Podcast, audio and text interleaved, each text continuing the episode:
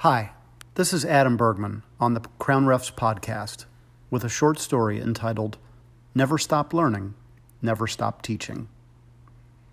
I grew up all around team sports, but never as an athlete, aside from a very brief stint chasing butterflies and picking blades of grass during recreational soccer games at a very young age, where halftime orange slices were a huge deal, or so I've been told. But I've always had a love for competitive games, almost regardless of the sport. A fond memory was the New York Rangers in 1994 winning their first Stanley Cup championship in 50 years, with the team and their fans enduring numerous overtime, double overtime, and triple overtime, heart stopping close calls along the way. In college, I served as a credentialed sports reporter for my university's student newspaper, and I spent countless games on press row, in locker rooms, and interviewing coaches and players for football, basketball, soccer, tennis, lacrosse, you name it. And while I never thought to interview a sports official, as reporters we did occasionally benefit from an official running past press row with a brief explanation of an unusual ruling. Fast forward to 2018. After hearing me remark for the umpteenth time how great sports officiating would be as a semi retirement job, my wife finally persuaded me not to wait for semi retirement to pursue the opportunity. Spring of 2020 marked my second year refereeing basketball and my first year calling scholastic games. Every minute was better than the last.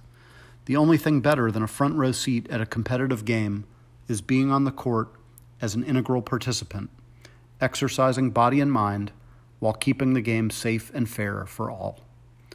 Calling an ever elusive perfect game is the goal and the pursuit of continuous improvement toward achieving that goal keeps me going.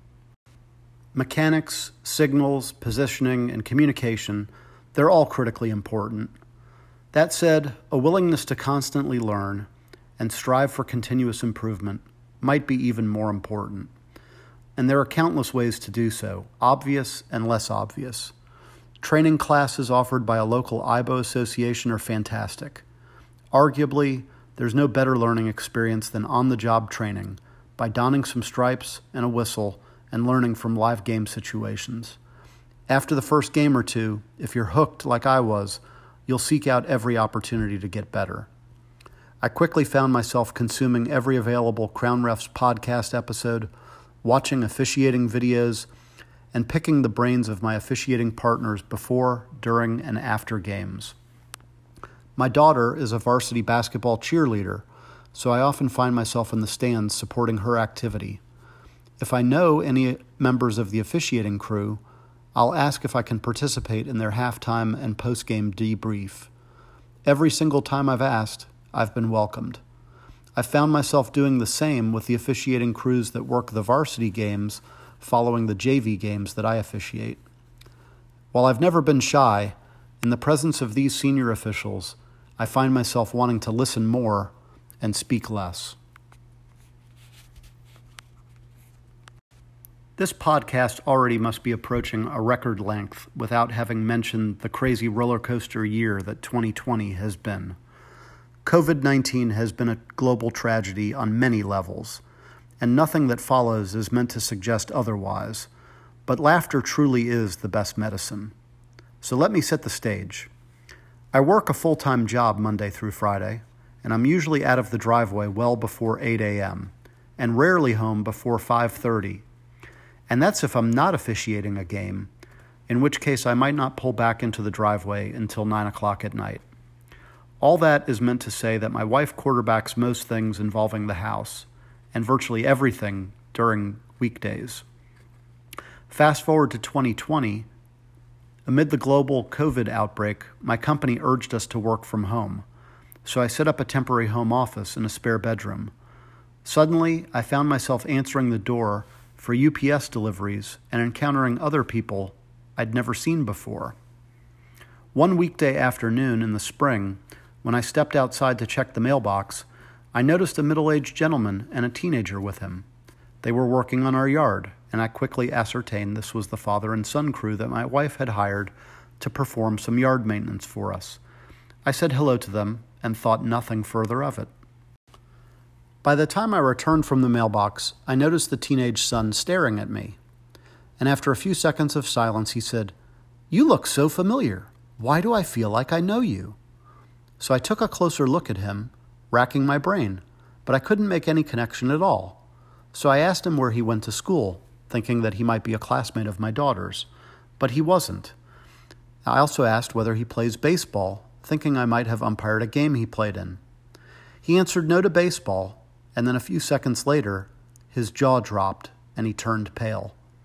He was briefly stunned into silence and then managed you ref basketball, and you called a technical foul on me.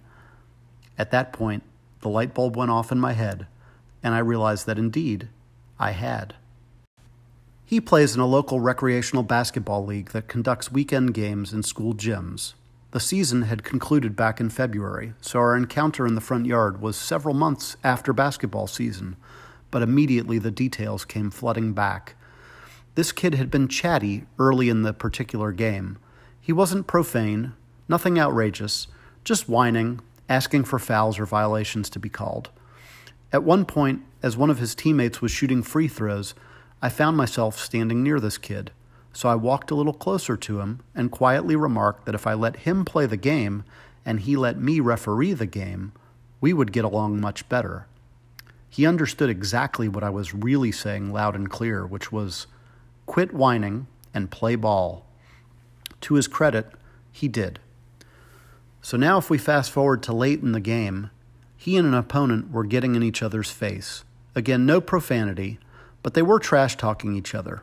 So I dropped my whistle and told them both to knock it off. Again, to their credit, they did. Shortly thereafter, the opponent's team scored a field goal, and this kid, the one in my yard, retrieves the ball to inbound it. His opponent, who had been getting in his face, got right up to the end line to defend the inbounds pass. And so this kid, who's inbounding the ball, faked an inbound pass right to his opponent's face. I blew my whistle and issued a technical foul for unsportsmanlike conduct. The kid shrugged his shoulders and walked away. Back to my front yard. And again, remember, this is several months after the game I just described. The kid's dad, now alerted by his son that I had refereed his game and assessed him a technical foul, proceeded to ask me for clarification about the technical foul rules. We had a pleasant conversation, and the dad seemed more than satisfied with my explanation, especially that a technical foul in that moment is designed to de escalate the situation and keep a fight from breaking out. Lesson learned? Well, that'll be determined when basketball resumes. Until then, Stay safe, keep learning, keep teaching, serve the game.